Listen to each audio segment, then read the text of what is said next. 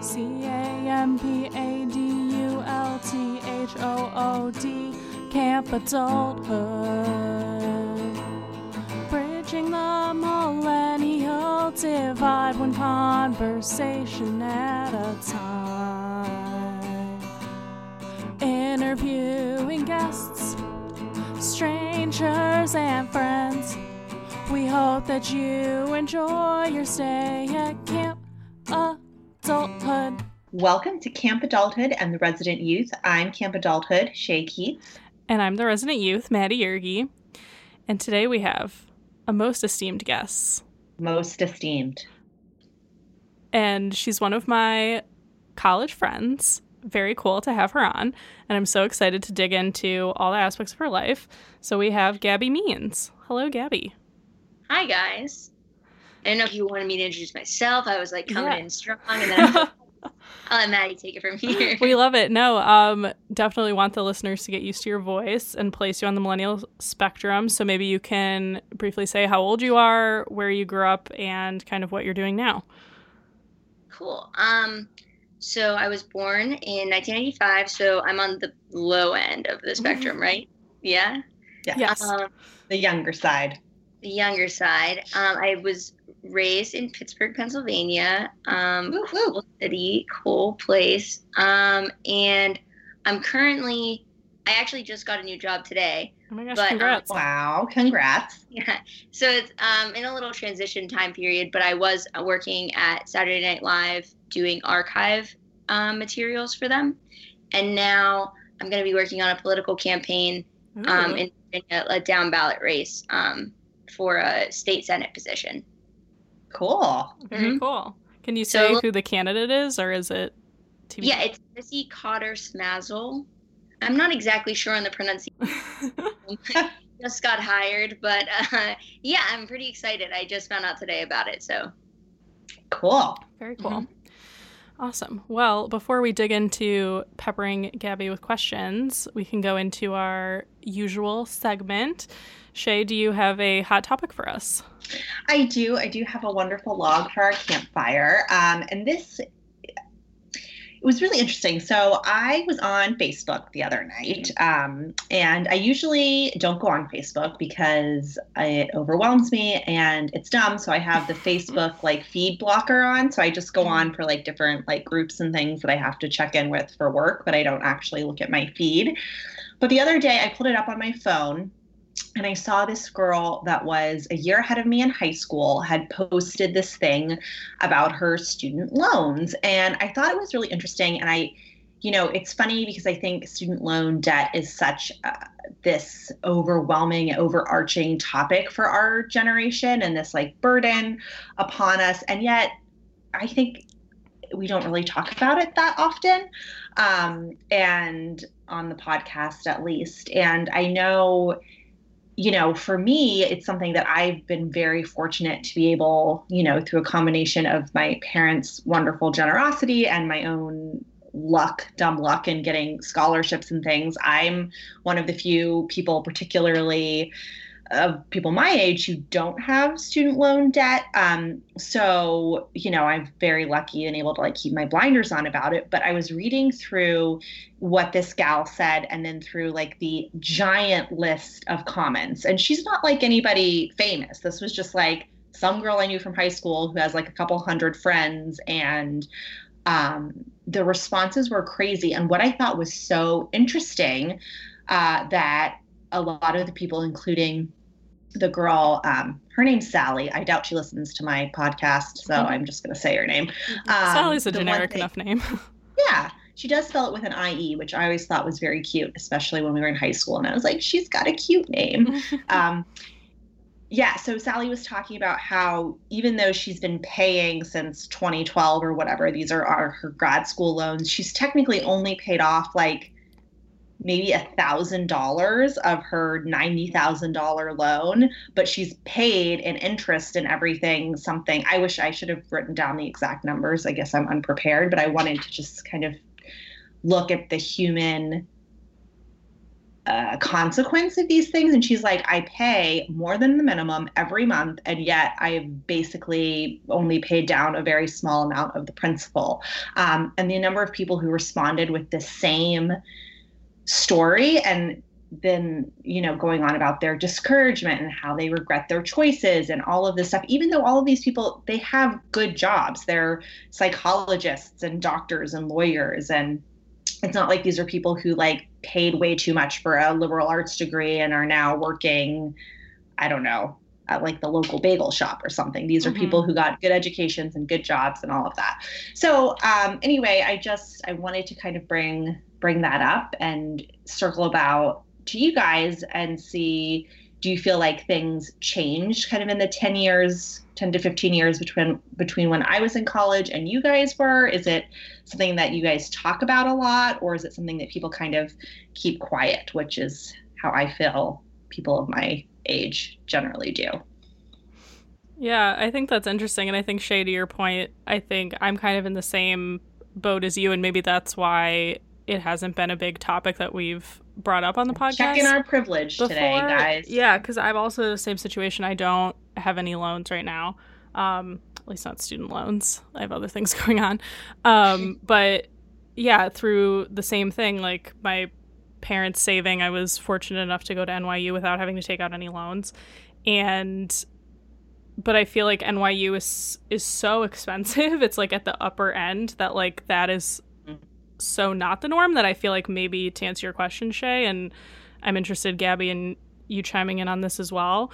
Like, I think because it's so expensive, people are like, yeah, like you have to take out loans, and people did talk a little bit about it openly. It's actually funny because I was texting um, one of my close friends who has a shit ton of student debt. She took out all of NYU in loans and then all of grad school in loans. So she probably has. Oh upwards of I would say two hundred and fifty thousand dollars worth of loans outstanding, and she has what I would consider a good job. Like she has a, a job at an office that's like similar to what I'm doing, and she's probably making I don't know if I had to guess maybe sixty grand a year, but it's nowhere near what she is like to have that overarching amount of debt. It's crazy.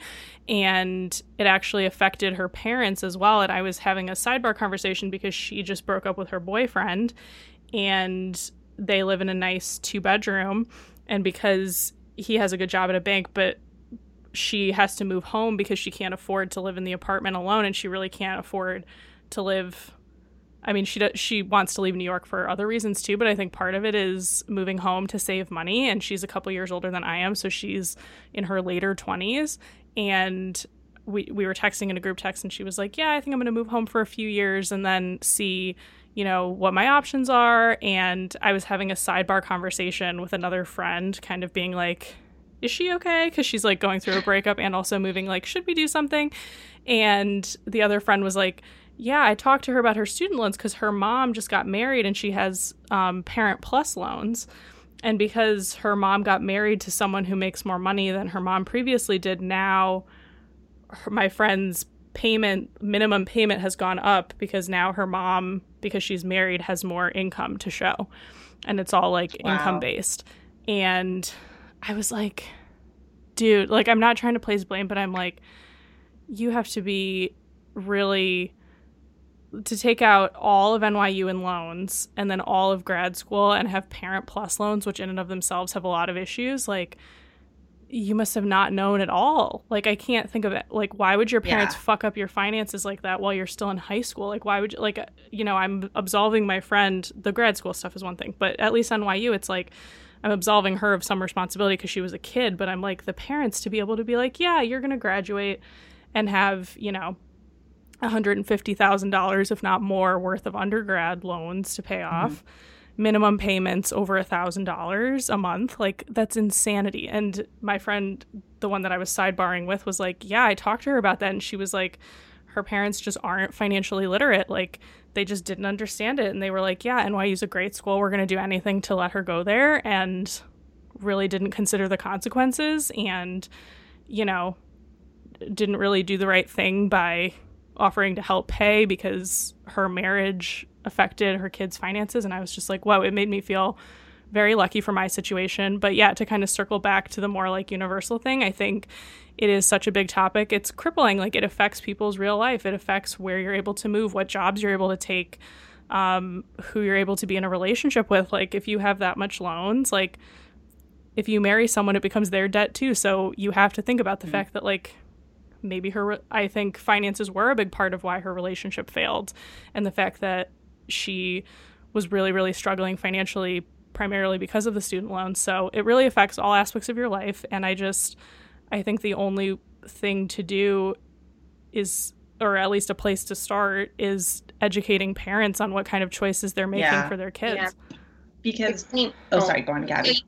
It's okay. Um my sister is uh uh, she just graduated high school so she's going to Penn State. But my mom just had to have a very similar conversation with her along these lines, where she said, you know, you got into other schools that are really great, but if they didn't give you financial aid, which now, because she's the youngest of all my siblings to go to college and there are less of us in school, so I think I got more financial aid when it was me and my sister both in school together. And now that she's going to school, I think we just get less financial aid, and so she ha- would ha- have had to take out loans to go to a school comparable to an NYU type of, you know, expensive uh, school. And my mom said, you know, I think it would make more sense to just pick a school where you're not going to have all those loans. It doesn't make sense. It, like no matter what career you come out with, it it just it starts you off in in the red. Like why yeah. would you want to in, in in a place like that where you're making your way out of debt. And I it's just... already so hard to even find a job, an entry level mm-hmm. job,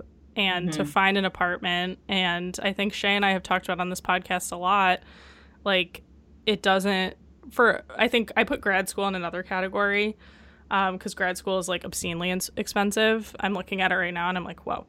Um, and it, that's, uh, I think, a little bit more optional, shall we say, than undergrad. But for like a Penn State versus NYU, for example, like Shay and I have talked about this a lot with various guests. Like, yes, NYU is like a quote unquote fancy private school, but like the education at a state school like Penn State versus NYU is not going to be that disparate. Like, you're still going to mm-hmm. get a mm-hmm. great education at Penn State and you're still going to be able to do great things. And they have one of the biggest alumni bases in the world that you can draw from. Like, yeah. your sister's going to have no problem in life. Oh yeah, she's she's yeah. like she's awesome. She's gonna do engineering, so like I have no doubts. she's so much smarter than me. Like she gets math and science in a way that like I could not comprehend at all. She loves it, and I'm like, that's I don't know where you came from. I don't think we're siblings. if she didn't have my same face, then I would I would really doubt that she was my sister. But but yeah, she's great. She's gonna be awesome. But yeah, I mean, it's it's a strange like time to be like where college is so expensive that you have to consider okay well i'm going to either be in debt for the next however many years of my life or go somewhere where i don't necessarily think i can get an equivalent education. Although you're right maddie it's not it's not true that you you have to go to somewhere like nyu to get the best education yeah i think I, it's within reason well, and there's yeah. certainly things i think that nyu specializes in and being in the city that it does give you that leg up but engineering is a great point. Like Penn State has a great engineering program. There are many affordable state schools that have great engineering programs, like being in New York, although that would be a great, you know, I'm just using that as an example. But like going to a fancy private school might help you in some areas more than others. But like for my friend's example that I was just referencing, she has a psychology degree from NYU and a organizational psychology master's and it's like yeah, NYU has a great psychology program. It's one of the best, but like, you know, Penn State's I yeah. can't think it's it's worth two hundred and fifty thousand dollars worth of money that you don't have. You know what I mean? Like every school has a psychology program, so that's where I'm like, I feel really bad because I'm like her parents just had no idea, and I think to your point, Shay, of looking through the comments on Facebook, like there is a lot of regret, and that sucks because yeah. you can't get rid of it. Like there's no there's nothing you can do and I think so much of this also comes back again to this like the financial literacy point that you were making because I you know one thing that it opened again because again I'm so so fortunate to not have loans I didn't really realize that if you compare the interest rate on a student loan to the interest rate on a home loan mm-hmm. it's double and I'm like wow shouldn't it be the other way around Yeah, Shouldn't we be paying more interest on our? Yeah, it's. I mean, it's just crazy Yeah. to me. People And also don't think- realize, and it's like discouraging that most loans are set up so that you're paying more interest than The principal interest. up front to Exactly. encourage you to not pay it off sooner. Yeah, And, and I think that's a little, Oh, sorry. you know, there's a lot of problems with that. But, Mhm. anyways, Yeah, and I- and I, you know, and I think the other thing we don't talk about is, yeah, you can talk about NYU versus Penn State, but Penn State also isn't. It's going to set you back 50, 60 Yeah. grand at least. Um, and even if you go, I mean, Gabby, you'll be familiar with some of those former state teachers colleges in Pennsylvania. If you go to Slippery Rock or you go to, um, I'm now Edinboro, like those schools are still they're going to set you back 40 Yeah. grand so like if you're coming and i saw this so much with kids i went to high school with who you know again western pennsylvania it's very white it's not like these are but these are still were a lot of like first generation kids going to college and they didn't have any idea yeah. uh, uh, what they were getting into. So, and anyway, I just thought it was really interesting, and it was kind of an eye-opening, again, check my privilege moment. Um, so I wanted to bring it up. Yeah. But Maddie, can you add a log to our campfire? Yes. So I know Oh, you're going to be like, oh my God. So, because we, we just, I already could tell you had like this weird smile on your face. I was like, I've been "What's wanting to talk about this all day. Um, so this is kind of a hybrid millennial moment, hot topic thing, whatever. It's our podcast. We can do what we want. I I feel like since we've taken the millennial moment out of the interviews, I've been like having more of them. But anyways, I digress. Um, so Jackson, my brother, was in town, and we were having lunch with one of his friends, and his friend wanted to surprise him by going to a magic show. Which when I Oh, when you say magic show, what do you what do you picture? I picture like a kid's birthday party, like very Top hat of what? uh, coming from a top hat, dove, like Yes. being out of like a sleeve, like uh, like scarves, many scarves. Yeah. different- maybe some card tricks. some nice like wholesome fun. So I'm like, okay, so we're at lunch and long story short, the guy realizes he got tickets for the wrong day. So he was like, "Oh, it's Saturday, my brother's leaving on Sunday." And he was like, "Fuck, the tickets are for Sunday afternoon." So he gives them to me and he was like, "Oh, do you and Corey want to go to this magic show?" And I'm thinking in the back of my mind, I'm like, "I have no interest in going to a magic show. I have ma- many things I need to be doing on a Sunday other than going to a magic show." So I don't really think anything of it. Then I look further at the tickets, and it's tickets to see Criss Angel. Are either of you guys familiar Oh. with Criss Angel? yes, this is like this is like jazzy magic. Jazzy is not the word I would use. Yes, scary is the word I would use. So But wait, maybe I don't know as much about him as I think. you need I to do. just Google him while I'm talking and look at a picture Okay. of him. Um, so there's like a scene in Bridesmaids. This is what I always think about with Criss Angel, where like the Kristen Wiig character is talking to like one of the girls on the phone, and they're going to Vegas for the bachelorette party, and the one girl's like, "I really want to see Criss Angel, but I'm afraid." and I was like, "That's how I feel." Um, so I was like, "All right, I don't really know." He's kind of handsome. Oh yeah, so he's like, this is what I was gonna say. He's totally my type, like the goth, Oh, okay. Well, now I change Maddie. Like guy liner. Yeah. He is cute. He's from Long Island. He's like very Long Island. He has like an accent, which I thought was nice. So, anyways, now now I'm intrigued. So now I'm like, Corey, we have to go. Like, there's no way I'm not gonna go see Criss Angel at 3 p.m. on a Sunday. so we heavily pre-gamed. I didn't really know what Mm. to expect. The opening was like there was a girl that looked like the girl from The Grudge. It was very scary. Oh, And I was like, oh my god, I cannot sit through this. And he pulled out like razor blades from his mouth. I know it's magic and it's not real. I don't know how it works, but it, was just like blood everywhere. And I was like, oh my god, I can't. There and was then, blood. yes, well, I think it was fake blood. I hope it was fake blood. But he's also done like real things with his body that weren't fake. So I don't really know for sure. But, anyways, um, so after that, he like sat down in a chair and he was like, I'm gonna go unplugged. And he like took all of his makeup off and was like, This is the real Criss, not no gimmicks. And I was like, Oh my God, where are we? And then I got so into it. And long story short, I love him. And he said a lot of very inspirational things which were Oh. pertinent to my life because he's like in his 50s and he was like it's never too late to chase your dreams it took me 18 years to be an overnight sensation he gave this like whole inspirational like it was kind of like a wa- the show was like a walk through memory lane kind of like he would do like some tricks and like a thing and then he would like do a little vignette about like oh this is like where i came from and like why new york is important to me whatever and then he was also like don't listen to haters on the internet and i was like i can relate because shay and i got our first one star Oh, rating on iTunes. Our itunes first one star review. No.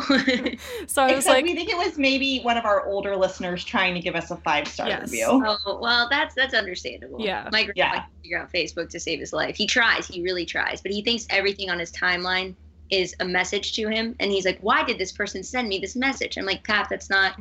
That's just your timeline. Like, uh, old people and Yeah. technology. It's not good." So that's what we're hoping is the case. But I was like, oh my God, Criss, you're so right. So, So- anyways, I love Oh, him. His magic I was incredible. I was like, oh my God, insane. So he's he ended, we went to like his last show in New York and then he's going back to Vegas. So now I'm like, when I go to Vegas, I have to see the Vegas show. And now I'm like a huge fan of Criss Angel. So that's my story. So that's all very interesting. I wanted to recommend to you this show about a magician. Ah, sorry, I just clicked something and my computer went funny. Um, about a magician that David and I watched on Netflix that was very good. It was called Death by Magic.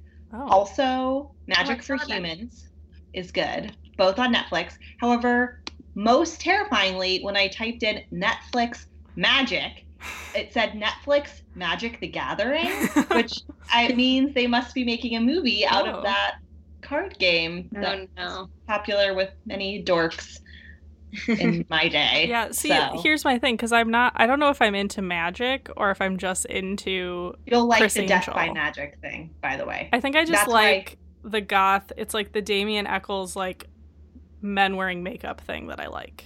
So if the Yeah. Death by Magic guy is like that, I think I'll like it. He's a little more suave, but he has a lot of tattoos and he does a lot of the things like his magic is very cool. Yes, I love it. Yeah, Amazing. I'm a big Yeah, do that. cool magic, not like you know kid magic, real cool magic. Like it better be some real Harry Potter shit up in here. yes. Oh my God, he did this thing. I'll just tell you one of the tricks that he did that I was like, wow, this is incredible. He um, there was a lot of buildup, but it was like he got into this is this is something that he's known for is like getting out of straitjackets, and so he like got into a straitjacket and they like tested the shit out of it. They had like people in the audience pulling it. They were like, he's not going anywhere, and then they put him into a sack and then into a box that they locked.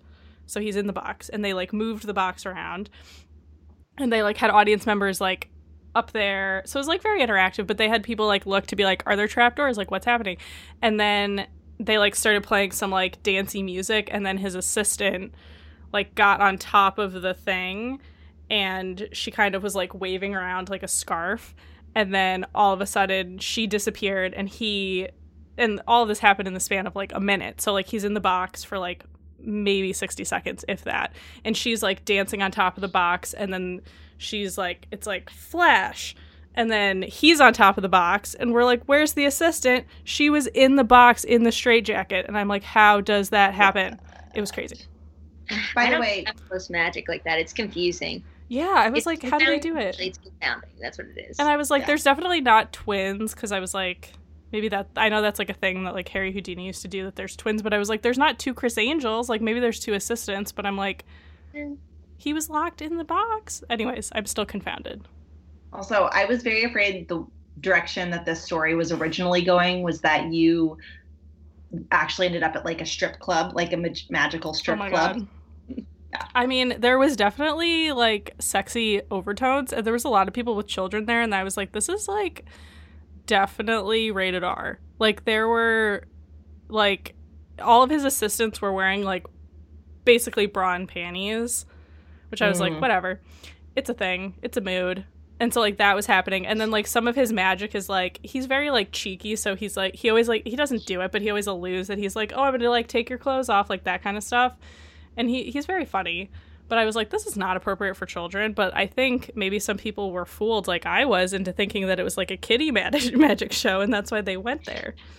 well, it's strange because it's on 3 p.m. on a Sunday to go to a Criss Angel. Oh, yeah. show. You would think that'd be like an 11 o'clock kind Yes. of deal, or like later in Yeah. the at least. Like, he actually like joked about that because he was like this is the only matinee that we're doing and he was like I'm used to performing in front of like drunk people that are just coming from like the casino or like the strip club in Vegas.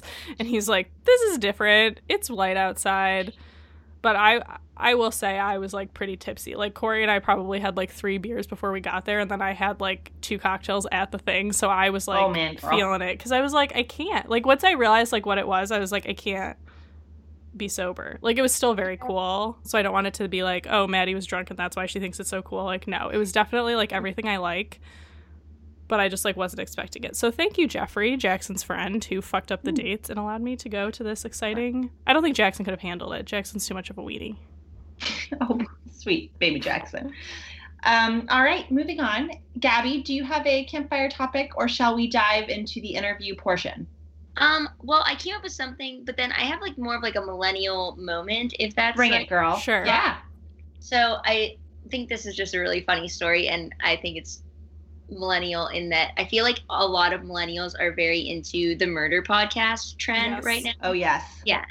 And like so am I. And like I listen to all of them, and like I'm like really a big fan in, in like the least like weird way to be into murder podcasts. But I By the like, way, if you have not yet listened to Someone Knows Something, you have to listen to It's Okay, my I'm favorite. check It's that so good. Yeah, anyway, go on.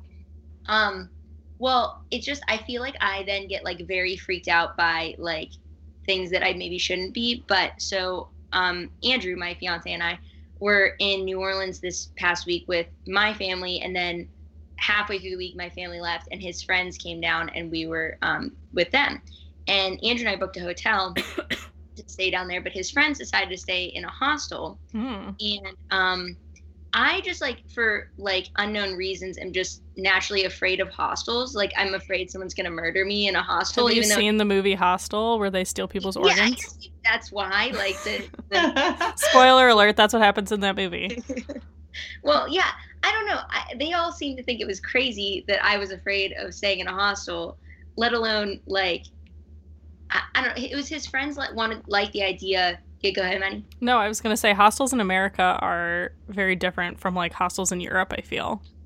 Yeah, like, and his friends are not European, but like, you know, I don't know. They like, I think they have that ideal that like it's gonna be. His one friend went to one in New Orleans, and he said like it was such a good time. Like, we met these cool girls from Australia. Mm-hmm. Like, we had a good time. It's like, always whatever. the Australians. I think it was this Australian girl gang that like really like made him think that it was so great. But he said the whole friend group should stay there. I opted out. Andrew and I had to get a hotel room, which was like really expensive because it was the Essence Festival in. Orleans. oh, Michelle Obama.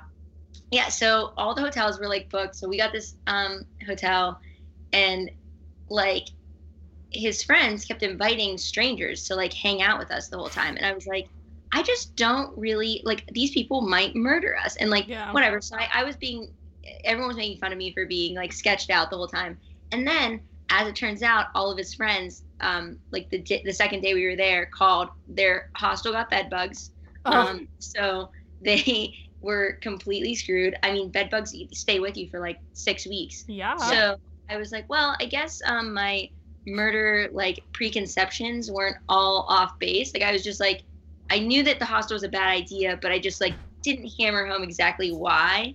But I mean, you know, I had some some preconceived notion that that was not was not chill, but not for not for murder reasons. But I just thought that was really fun. Sorry, Corey just came in. No, he walked away. Hold on. He get messed out up here, my Corey. pillow. Hi, Okay. Corey. do, do, do. Or Maddie has to do the editing later. Oh yeah, I'm sure that's not. Oh, Men. you're back. Men. Okay. Sorry. Um, Um, continue your story, Gabby.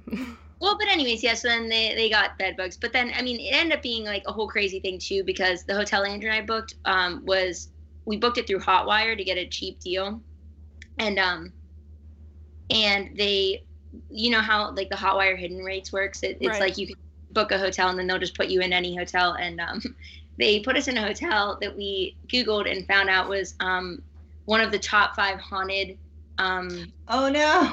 in New Orleans, which we were saying that I feel like Hotwire should give you a button or something that's like, I don't want haunted hotels. Like, thank you very much. Um, so I feel like that's why I was also like on guard the whole weekend of like murdery sensations. I was like, we might be staying like near ghosts. Like I just this is a Yeah, New Very- Orleans in general is just very Yeah. like It's full of Yeah. spooky. Well, I think this is this whole thing is very interesting for many reasons, but I'm currently reading the My Favorite Murder, Mm. their memoir, The Stay Oh, yeah. Sexy, Don't Get Murdered. It's very good. good?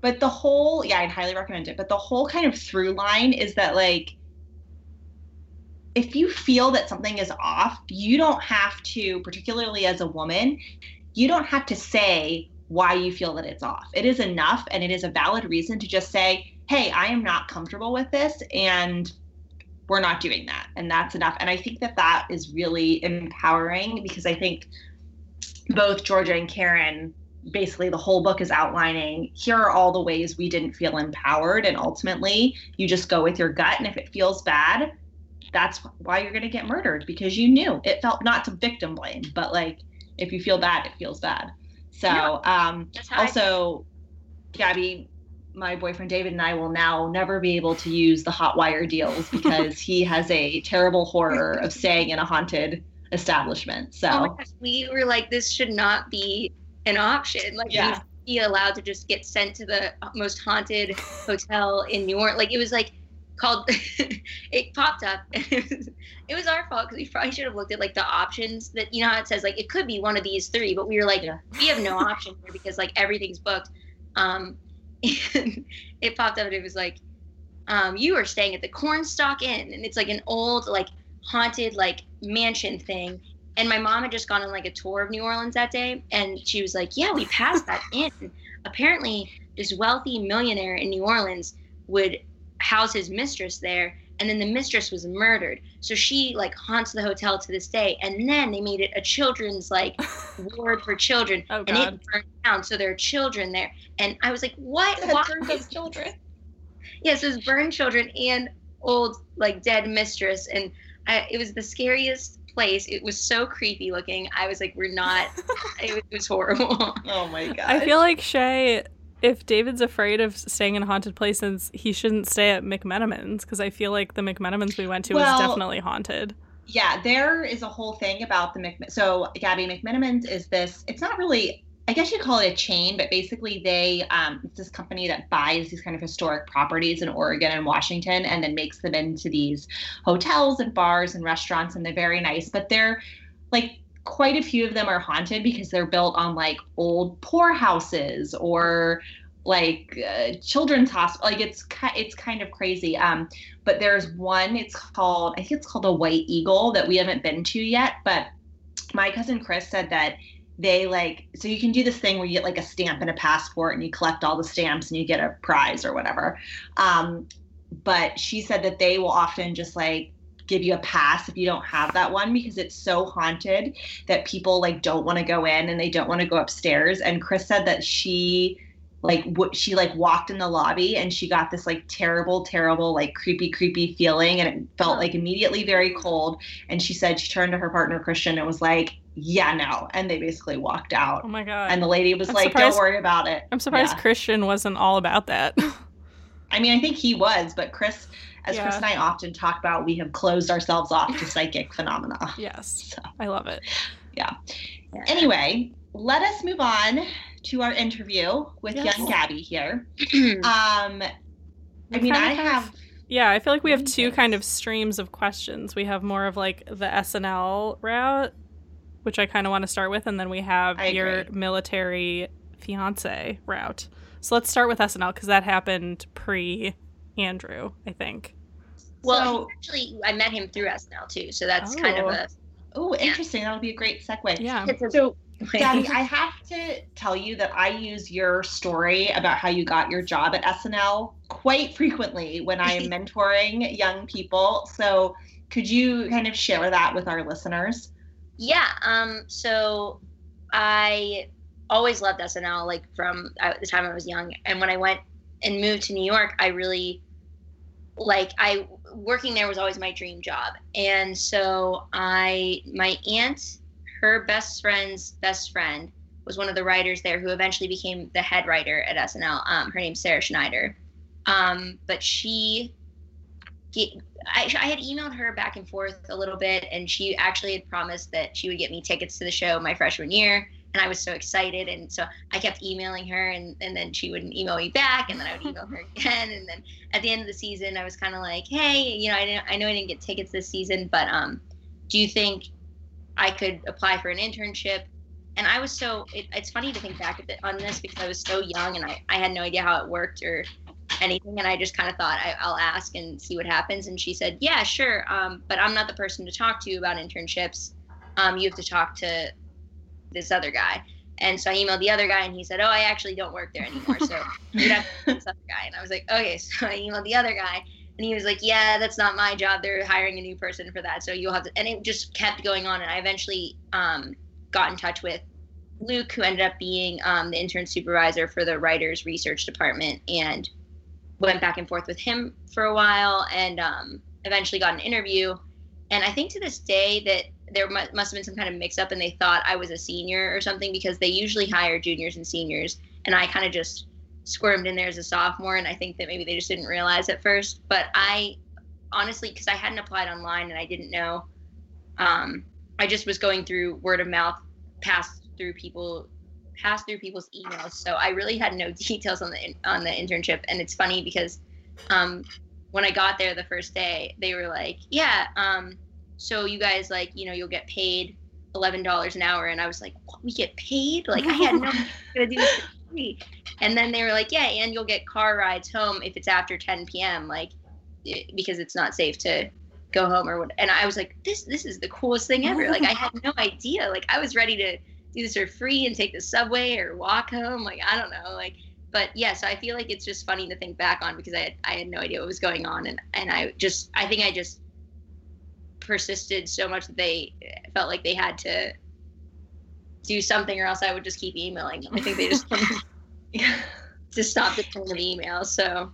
Oh my gosh. So how long? So you were at SNL then for almost six years total, right? yeah. So I um started interning with them my sophomore year and continued interning until the end of my senior year. And then I just finished my second um, full year working for them.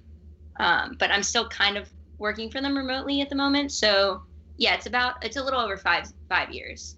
Wow. And what yeah. jobs or what departments have you worked in during that time? Has it always been kind of the same thing, or did you kind of move around no, a little bit? A lot. I was a writer's research intern at first, and that's um, basically the catch-all for the intern groups. There's uh, several intern groups at SNL. There's a photo department, film department, um, design unit interns. There's like, sorry, there's costume interns, and um, but I was in the writers' research, which was basically we were the assistants of the writers. We were the biggest group. Um, I really liked it because you got to interact with all the different groups of people at SNL. I met so many people that way because you we were doing basic intern tasks, getting coffee, picking up food, um, running errands, but I got to meet people in every area of the show. And then from there, I was also on Saturday nights. I just I happened to be in the office one day, and they I picked up the phone, and um, the hair department was looking for an intern to work Saturday nights for them, and I said I would do it because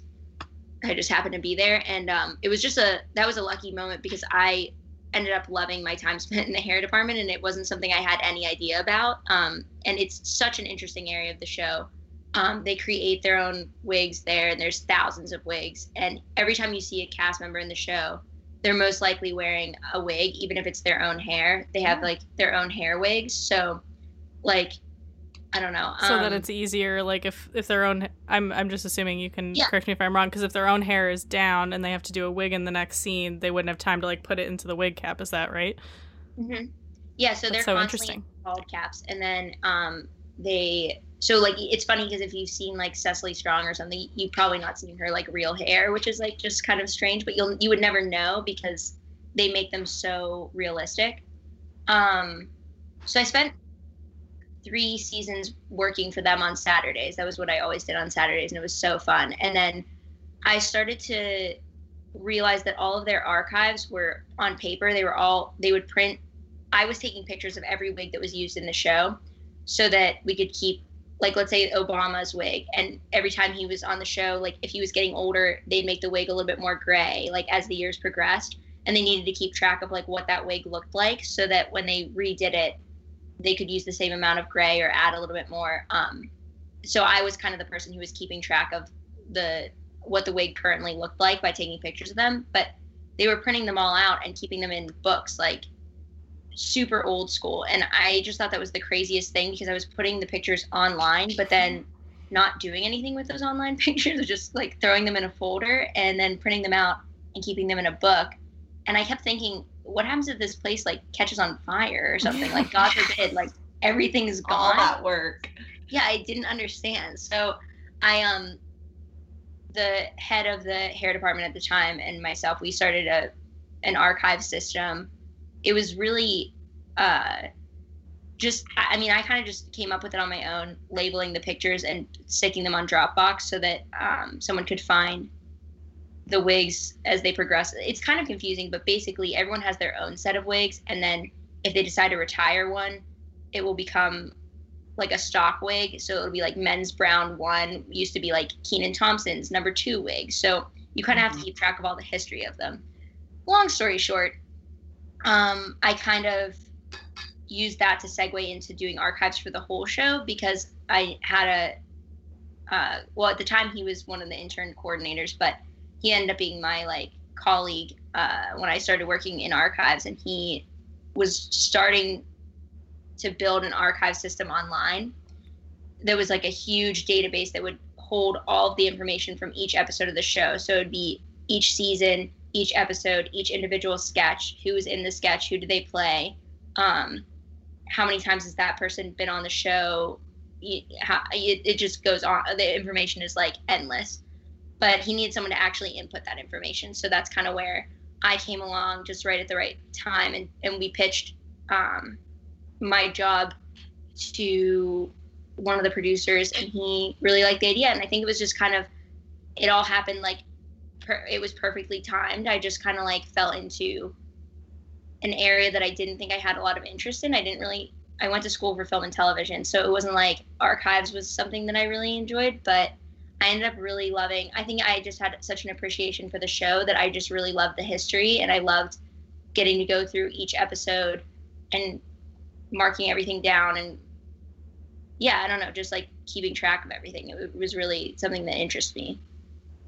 That's awesome. That. That's very cool. And I know you also worked there during the 40th anniversary episode, which Mm-hmm. was had a lot of history there too. Yeah, that was fun. It was kind of it's sad too. That's another thing where it's like that was my first year, so I think I was so overwhelmed by everything then that that is just another drop in the bucket from that first year. Yeah. But Going back it to that was- too, like I can't imagine was it overwhelming like having people who were colleagues that are celebrities, like people that you used to like look Oh. up to? I remember my first day. I like was texting my sister and I was like, Sophie, oh my god, Taran Killam just like walked past me in the hallway. Like I'm freaking out. Like this is so exciting. And he's not someone who's like super exciting. It was just we loved the show so much. So I loved all, the all of the cast members, and I just like thought it was crazy. And I remember my sister, uh, she was like, "Um, can I tweet that?" And I was like, "No, you can't. like part of my non-disclosure. Like you can't." And I would like freak out about things because I just like didn't know how. I mean, you know, like I, I'm not supposed to tell certain things, but I didn't know what was like if that was okay to say or not back then. It, it's just funny thinking back on that time period because I was so nervous. I was just like, Yeah. I, I didn't and there's a lot of hot gossip and full disclosure this is not information that gabby has told me but is general stuff that's known on the internet but like you know there's a lot of like hot gossip shall we say that happens on the show i.e ariana grande and pete davidson that Mhm. like Mm. you know it it stands to reason like people that work on the show probably knew about that before the general public so it's like it's got to be hard to like maintain professionalism and also have to like be like oh my god what's happening Yes. i also have no chill so i could never work there but it's fine well, I don't think I did either. I think like being there for such a long time just kind of, you know, it it like you had no desensitizes you choice but to be chill. I guess Yeah. like it, you were seeing people every day. People were walking past me all the time that were huge celebrities in my eyes, and and also just huge celebrities in their own right. And I was just uh, shocked at first, but I think that after five years, it's funny how you just kind of it. Not the magic fades, but it's funny seeing. I when I would um, I brought my sister to the finale party because this was my last finale, so I was really excited to bring her. And uh, she was so excited about seeing any person who passed by. She was so excited, and it's so funny seeing how different it is from, you know, how I started and how I felt when I was first there to now. I just kind of it becomes normal like anything else, I guess. So I, I think just to get right into the, you know, the meat of it, what is what are some of your most interesting stories that you're allowed to share yeah. about and you can always celebrity sightings not use names did you, you lose your chill or who would make you lose your chill yeah i mean i think i can talk about most of this stuff because it's it was just things that happened to me so it was, it was just funny i um during the 40th there were so many people like all over the place. It was just celebrities everywhere. We the dressing rooms were filled. We like didn't have space for everybody. And um I got sent on a run to they were like, "Oh, you have to go up to dressing room number like 7 and uh, someone needs help in there." And I was like, "Sure, whatever." And I like opened the door and it was uh Amy Poehler and she was oh, saying said, "Oh, I die." My dress for me, like I just I I can't reach it and I was like, "Oh, huh, sure, yeah, like anytime, like whatever, like cool, I love you, like bye.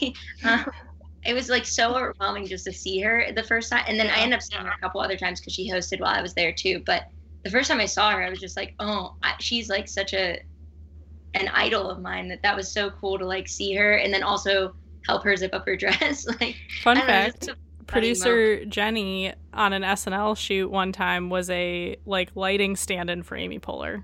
Oh yeah. Yeah. I guess the hair color is like similar. Yeah, and the coloring. So I always thought that was funny. um, I'm trying to think what else is like a really. Or was there anyone, and you don't have to name names, that like either surprised you or was like really like not nice, or is everyone on the show just like amazingly great? Well, I saw Donald Trump whenever he hosted. So oh, really? is he? Everyone always asks. I'm like, yeah, he was there. It was a weird time. Was we it like... weird like before he or I guess I I'm it's hard for me to place the timing, but like did he host before he was running for president and you saw him then or was it like he was always a presidential candidate? No, he hosted it was in um actually no, it was November 7th, 2015. So he was hosting whenever he was like, I guess he had just announced maybe, yeah. or yeah, right after. Yeah, that's my that's my problem with the Did archives. you get weird vibes then, or? Yeah, he like he walked past the intern group and just gave us like a sly like peace sign. It was really weird. Oh, it's very Nixon. Yeah, it was strange. We were like, okay, but it was weird. It was weird because I think everyone at the show thought it was a joke. Right and it ended up not being a joke. I mean, like all of America did, but uh, it was just funny to be there when we were all joking around about it, and then it came true, and it yeah. was like, well, this isn't fun anymore. And I feel like but, SNL in particular had to react very real time to the flip from like it's a joke to like it's very much not a joke. And yeah. I'm thinking like the iconic Kate McKinnon singing the song during the opening. So that must have been interesting to live through all of that that week was like really hard. Everyone was devastated. I mean, it's it's a super liberal leaning show, and and most people who work there are liberal leaning. So it was like really depressing going into work that day. like everyone was upset. It was really strange. Like the atmosphere was strange, and then people were stuck writing jokes. It's it yeah. was just bizarre. I, I don't know. But I'm sure you, it was. Can you like obviously you have to do prep ahead of time so i'm assuming like the writers of the show and stuff like they had prepped jokes in the event that hillary won and jokes in the event that she lost or was it like completely well, blindsided yeah the, i don't know if you know like the way the, work, the show works but it, it's um mondays are pitch days and so that's whenever Lorne and all the writers in the cast um, go into his office and just kind of like pitch around ideas um, with the host and he kind of gives his he or she gives their uh, yes or no on certain ideas. They kind of say what they like and what they don't like. And then Tuesdays, writers' nights, that's when all the writing happens. And it usually happens till like three in the morning. And when I was an intern, we used to do coffee runs at like 1 a.m. at the only Starbucks that's open in Times Square. So that was always really funny.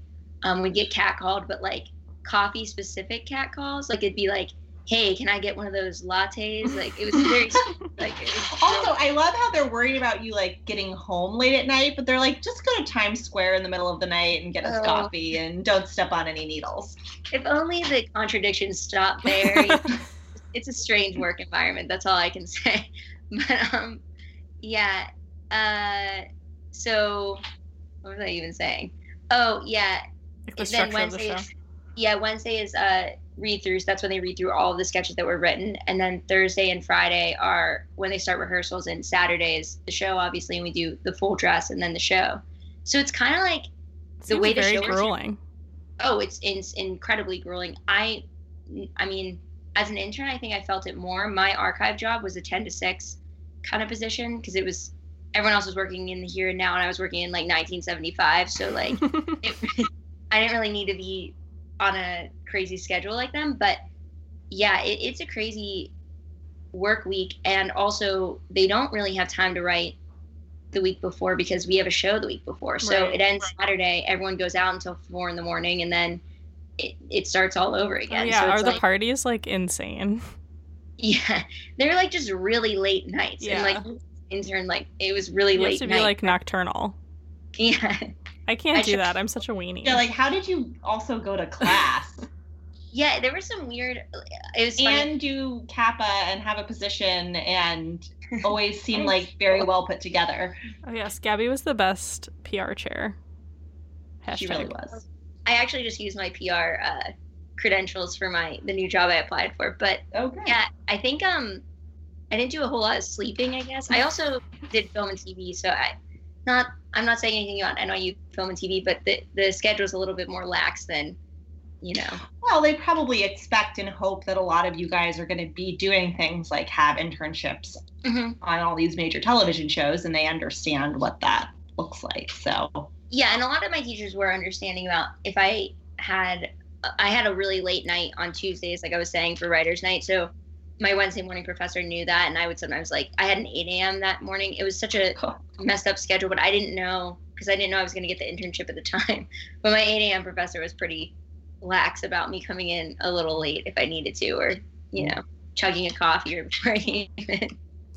Do you have a favorite host that you saw, or just like someone that you're like, oh, I love them? this is so like lame not lame but i mean i don't know people have very controvert very mixed opinions about him but i really love seeing adam sandler come back and host Oh and I yeah, like he's great. yeah He's an icon.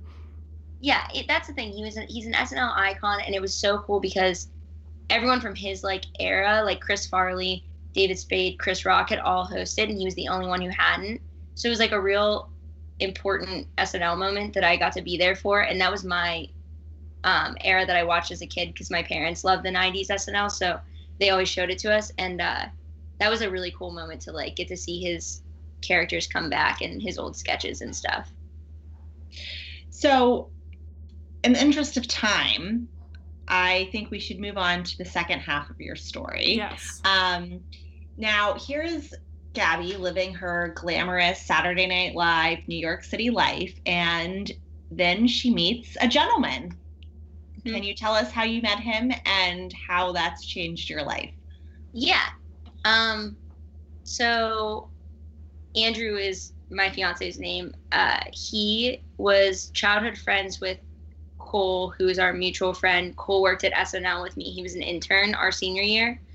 Um and Cole and I became friends really quickly and then uh, he was he was actually a volunteer for the Hillary uh, election or for the Hillary campaign at the time. So I think we kind of bonded over interest in politics and you're both working at SNL and he was new and I was the oldest intern so everyone kind of turned to me for advice a lot of the time and Cole asked me if he could bring his friend from the Naval Academy to our Halloween party that my roommate Micah and I were having. I was And I at was- this Halloween party, by the way. Oh, I had a Maddie, hot front take. row seat.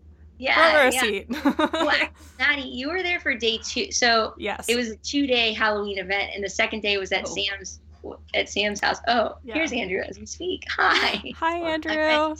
Hi, Andrew. Does he want to I say don't know hi? you, but hello. Uh, hey, how's it going? Hi, Andrew. hello. Hey. Oh my gosh, you Oh. look so spiffy. Okay. Gabby, he has such a nice smile. Sorry, you can We're totally gonna hear embarrass me. her on air. Oh no. I'm good at that. We'll wait. We'll wait for him to leave. Yeah. Like, you gotta all go. Okay. But anyways, um, yeah. So So there was a Halloween part one. Halloween. Yes, Halloween part one. Ha- Halloween part one. Me and all of my friend group, uh, we were all dressed as the Rocky Horror Picture Show cast. So I was Oh. Meat Loaf's character from Rocky Horror Picture Show the night I met Andrew. So, um, you know, if they love you, at your Rocky Horror Picture Yeah. Show meet.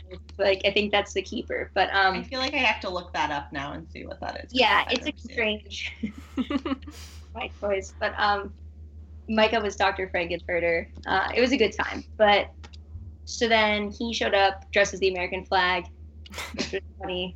Um, and we kind of just hit it off. I it was I was not expecting that. And then we went to a party the second night, and yeah, we just like we talked the whole time, and we kept. And I was there, and everyone was like, Gabby's talking to this guy who's in town from the Naval Academy, and it's like going somewhere.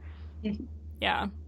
but it was weird because it was like the only the second day we met and i kind of andrew jokes that i was i mean i was pretty drunk but i apparently like kissed him on the cheek and was like oh i'll see you later like as if we were like just like dating and it was just like a very strange like we kind of just were so close so quickly it, it i think we just Yeah, Connected have really been well. inseparable ever since.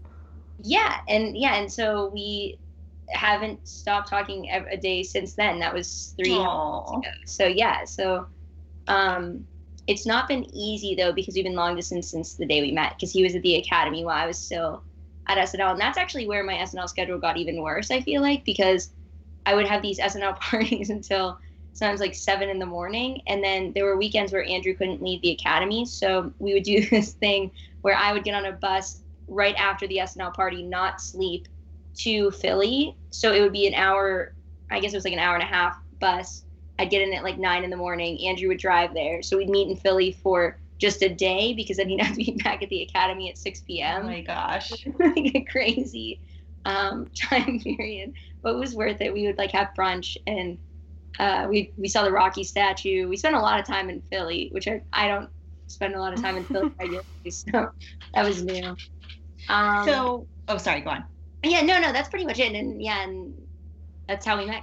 So now you're preparing. When is your wedding? Soon, right? May 23rd, 2020. So I still Okay. have a while. You'll still have a year. Yeah. But you've moved down to Virginia and you're preparing to take on this life of a military spouse. And I, we've, that's a lot. So I'm just curious to hear what your, you know, what your fears are, what you're excited about, what you think your life is going to look like, or what you're expecting as Yeah. you move into the next phase. Um, yeah, so I didn't really know anyone in the military growing up, which is funny because I feel like everyone has some kind of connection to the military, but I knew nobody. So I had no information on the military at all when I first met Andrew. And I think I've been learning a lot in the past few years. I have a lot of the vocab down now that I think I did not know before.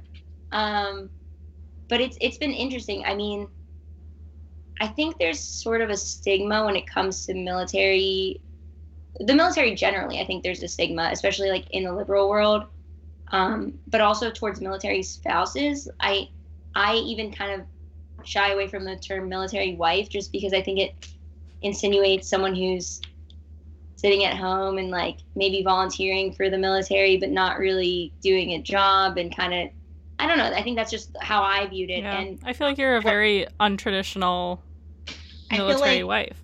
we need Yeah. to connect her with um, Kristen, with KP. Yes, definitely. one of my best friends, her husband is um, in the special forces, and He was on the pod, or she was on he the was pod. on the they, she was on the pod, and um, they've been together since they were 16, so it's a long, oh wow, long yeah. time. But yeah, so she's been through it all, and she's very she. I mean, you definitely remind me of her a little bit, so I think you guys Yeah. would. That's Yeah, I I don't wanted. need any advice. Anyway, go on with your story. Well, no, I, I think it's just, I mean, it's interesting because I think I feel like a lot of the times the biggest thing that I struggle with, and obviously Andrew and I talk about this a lot, but it's, I sometimes feel like there was a decision made that affects my whole life for the next several years that I didn't make. And that's kind of a really hard pill to swallow, especially because I'm someone who's not super good with things out of my control. I like to, you know, jump into situations and take control. I'm not not. You're also control. like independent and a go getter. Like I think to your Yeah. point about the military spouse, like there is a stigma because there are a lot of women who are stay at home moms or whatever, and they don't have a life independent of the military, which is fine. Like that's a that's a fine choice to make. But you, you know, as we've discussed, like had a whole life outside of Andrew and outside of the military that you're slowly moving towards something else. So I'm sure that's Mhm. hard. It's hard. It's it's different because I think, like I was saying when we started, uh, before we started recording, I if you had asked me, well, my sister actually said this. She said if you if if you were 18, like w- what back when you were 18, would you have guessed you were going to get married like now? And I was like, if you'd asked me when I was 21 if I was going to get married now, I would have said no. Like I definitely didn't think that. So I what shifted? Because I'll say the last time I saw you in person, actually, we were talking about this, and it was right before you got engaged, and you were like, "We're like you guys were obviously very very serious." And my boyfriend was enlisted; he wasn't an officer like Andrew, um, but you were kind of like, "Uh, like I don't know what's happening," like, uh, like. You know, I'm Yeah. not, not trying to say you were flipping or anything, but it was just like you hadn't made that commitment yet. So like what kind what made you feel comfortable saying yes and like jumping into this life? I think for me, like I think when we talked, I was talking a lot about like I don't have. This is gonna sound bad. I don't. it's not like I don't care about getting married, but I just don't see it as any different from what we were already doing. We already had our lives so intertwined. I was Yeah. spending so much time and effort on Andrew, and I already felt like in New York I had one foot in one place and one foot in Florida where he was because my life was half with him. So I kind of felt like I'd already made that commitment in a sense to him. So I just kind of felt, which I still feel, I'm not really the type of girl who had planned her whole wedding, you know, when I was 14. I, I don't have any opinion. I keep saying to my mom, I don't have an opinion opinions to get married. I don't, I don't know what colors I like. I don't know any of these things. So I just kind of felt like getting married wasn't a priority to me, but you know, I think I, I always felt like I wanted to be with him. And so, you know, if it was marriage or if it was just being together for the next 10 years, I would be fine with either. And, and we both knew that. So I think I knew that. I just like, I think I was a little afraid of marriage. And I don't know if that's just like our generation and No, like, I think it's also just like being young. Like I I'm afraid of Yeah. it to be honest. Like I think it's a scary thing to make a lifelong commitment. But for you like what was it the military and like cuz I know from being in a relationship with someone like I was with Corey for a year while he was on the last year of his enlistment and like you get nothing if you're the girlfriend like they're like like I was flying across the country he was in California and I was like taking time off work and like there were often times where like I was sitting in the hotel by myself Shay can tell you it was a miserable time Yes. don't want to go back there Mm-hmm. and like you know i know gabby you've dealt with similar things where it's like but like nothing's nothing's happening. But it's like you don't have a stat like he couldn't go to his you know officer and be like my girlfriend's in town from new york. I have to go spend time with her. Like that doesn't exist. But like if you're a part of the community and you're married like you do get a lot of those benefits. And like that's why so many you know especially like young enlisted men get married because there's really no other option. Like was that and again no value judgment on that, but is is that something that was kind of in the back of your mind or was it really like he's going to be moving around a lot so like this makes sense for us? Like what was kind of that process to be able to be like I'm going to say yes. Yeah, I don't know. I mean, I think that we just wanted to. I, I guess like that all is super helpful for sure. But Andrew and I talked about like before when like I was I, I think I had been debating my career for a little while now just because I had been at SNL for so long and there wasn't really a Yeah. place for me I know when we had talked you were kind of like I think I've outgrown this kind of thing. yeah, I had pitched my own job, so there wasn't really like a clear place for me to move up, and I probably could have, and I probably could have stayed at that job for a while. Um, in fact, I know I could have stayed at that job for a while because they didn't want me to leave, but I felt myself being pulled in a different direction. I kind of was like more interested in all this politics stuff, and but I remember when I was kind of debating it, you know, Andrew and I, Andrew had said, uh, if we if you need to stay at SNL for the next five years, like we'll do that. Whatever we need to do, that's what we'll do. Like I don't want to pull you away from your career. And I've always felt that he truly means that. Like he wants me to have my own life. And yeah, I think I mean, I guess the benefits are going to be helpful, but I, I don't think it was really necessarily a, a deciding factor. But it will be cool to be uh, I'll get the pre- naval pre-check uh, on flights and um, Excellent. the, um, yeah, there. I mean, there are good things that will come with it, but I think it was just kind of like the right move at the right time. But I just I didn't foresee it, I guess necessarily. Um, Gabby, have you found how how has the reaction from friends and family been, particularly people who maybe you're not super close with? Have you has it all been like, yes, that's awesome, or have people been like, why are you doing that? Yeah, I feel like a lot of my close friends were really excited, um, but also a little like. I feel like not um, shocked isn't the right word. Um, like I think I was kind of one of the first people of a lot of my friend groups to get engaged. So I think a lot of people were kind of like I I heard a lot of people say like, "Wow, we're like old now. Like we're we're getting old. Like, I'm scared." But yeah, I don't know. I haven't had uh, my whole family is super excited. They love Andrew and they love weddings, so that's makes sense. They're like party times. Uh, wait, the real important question is: Are you going to have the iconic Pittsburgh cookie table Oh, at your wedding? What is course. Oh? God! my aunt is. Oh, like, it's the best tradition ever in the entire world. Oh my gosh, Maddie, you don't know about cookie tables? No, I, this is the Oh, first time hearing about it. Well, it's like it's just like the Pittsburgh thing to have like a big table of like cookies that all different people make, and then you at the end of the wedding get to like take home a bunch of cookies. Oh. It's kind of like I don't know why other people don't use this tradition because it's great. It's amazing. So you're gonna But- do it at your wedding? oh yeah, we're doing it in Pittsburgh in like uh the Pittsburgh Heinz History Center, which is like Oh yeah. Oh, cool. yeah, it's like the museum. So, it's like we're really both into like history stuff and old fashioned things. Andrew proposed in like an old fashioned movie theater, so like that's kind of our thing. So we're pretty excited about the the museum. But but yeah, definitely cookie table, definitely all the Pittsburgh Excellent. things. Yeah. hmm That's very cool. I don't know if I answered that last question. Well, no, I mean, I just, I think I was thinking about because I think, you know, especially as young as a young woman, you know, people always want to kind of put us in boxes, and here it's like you're Gabby living in New York City doing the cool thing, and then you make this major shift, and I think when that happens, particularly if you're making a choice that maybe looks more traditional to an outsider.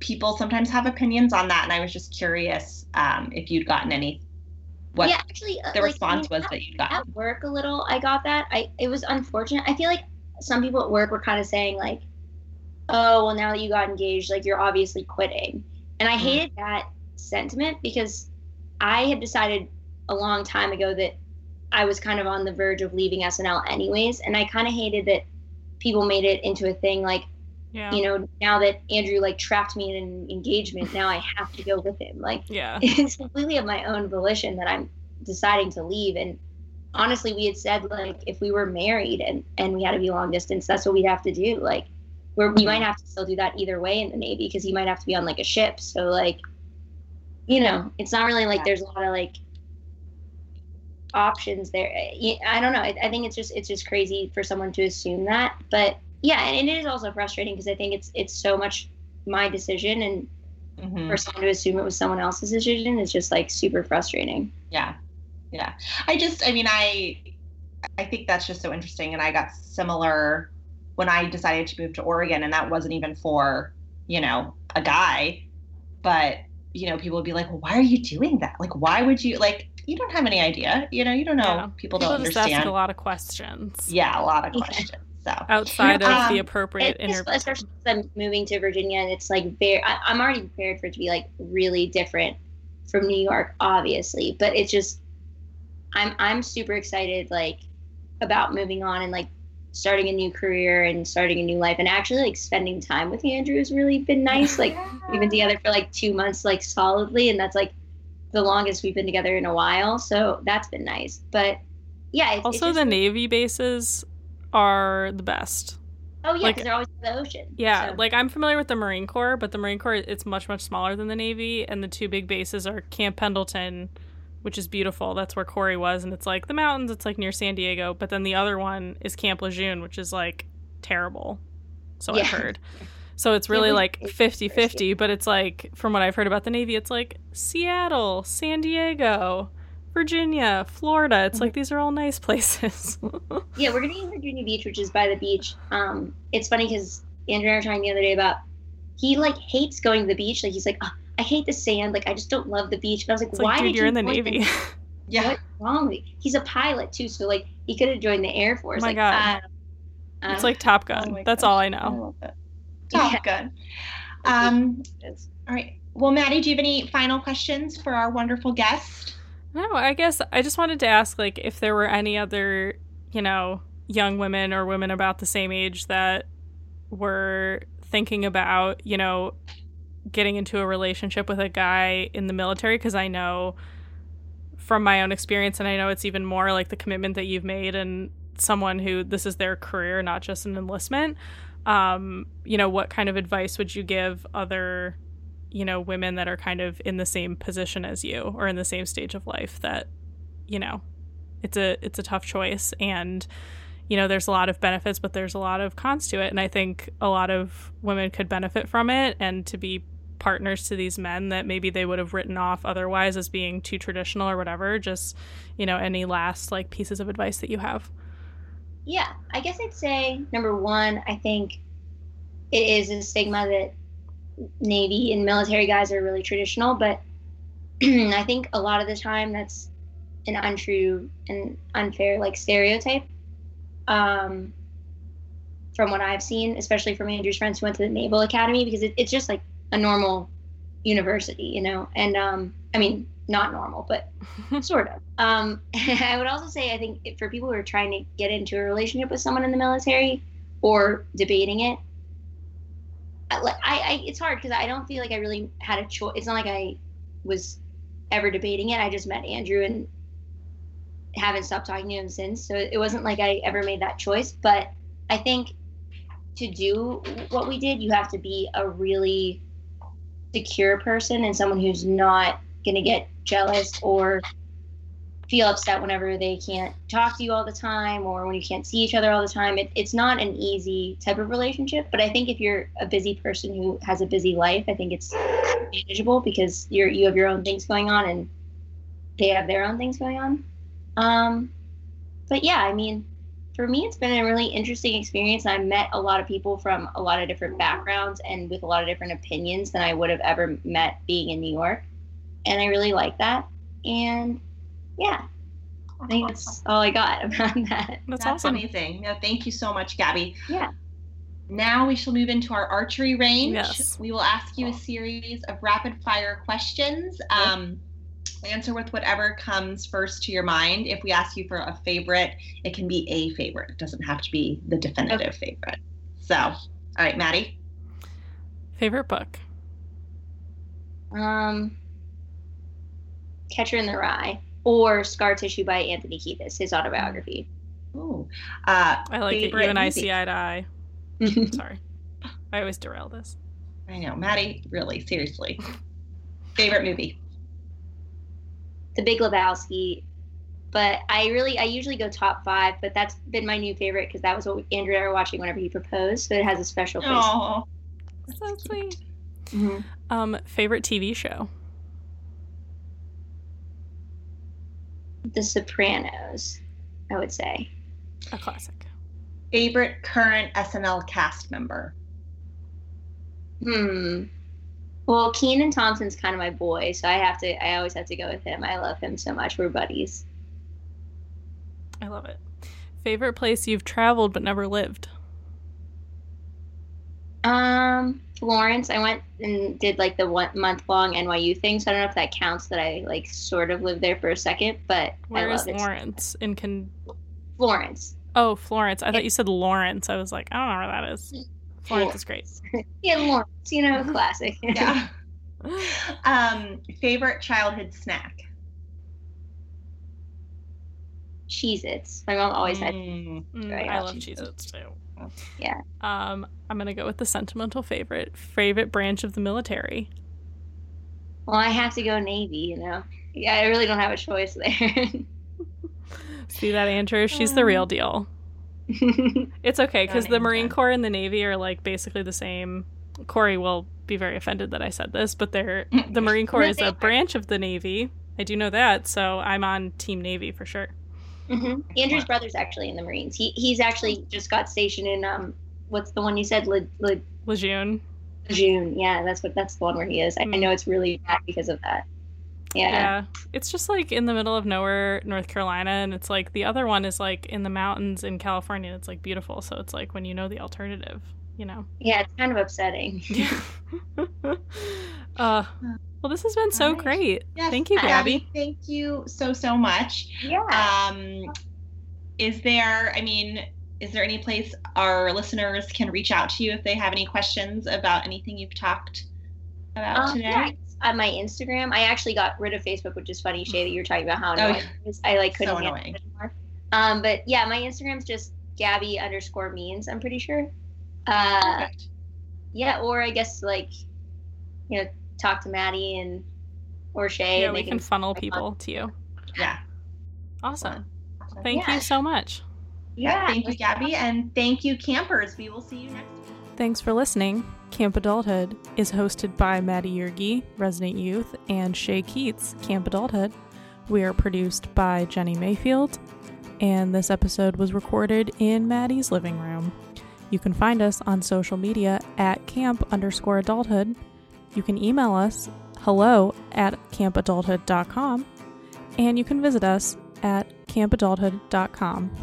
Thanks, campers. We hope that you enjoy your stay at Camp Adulthood.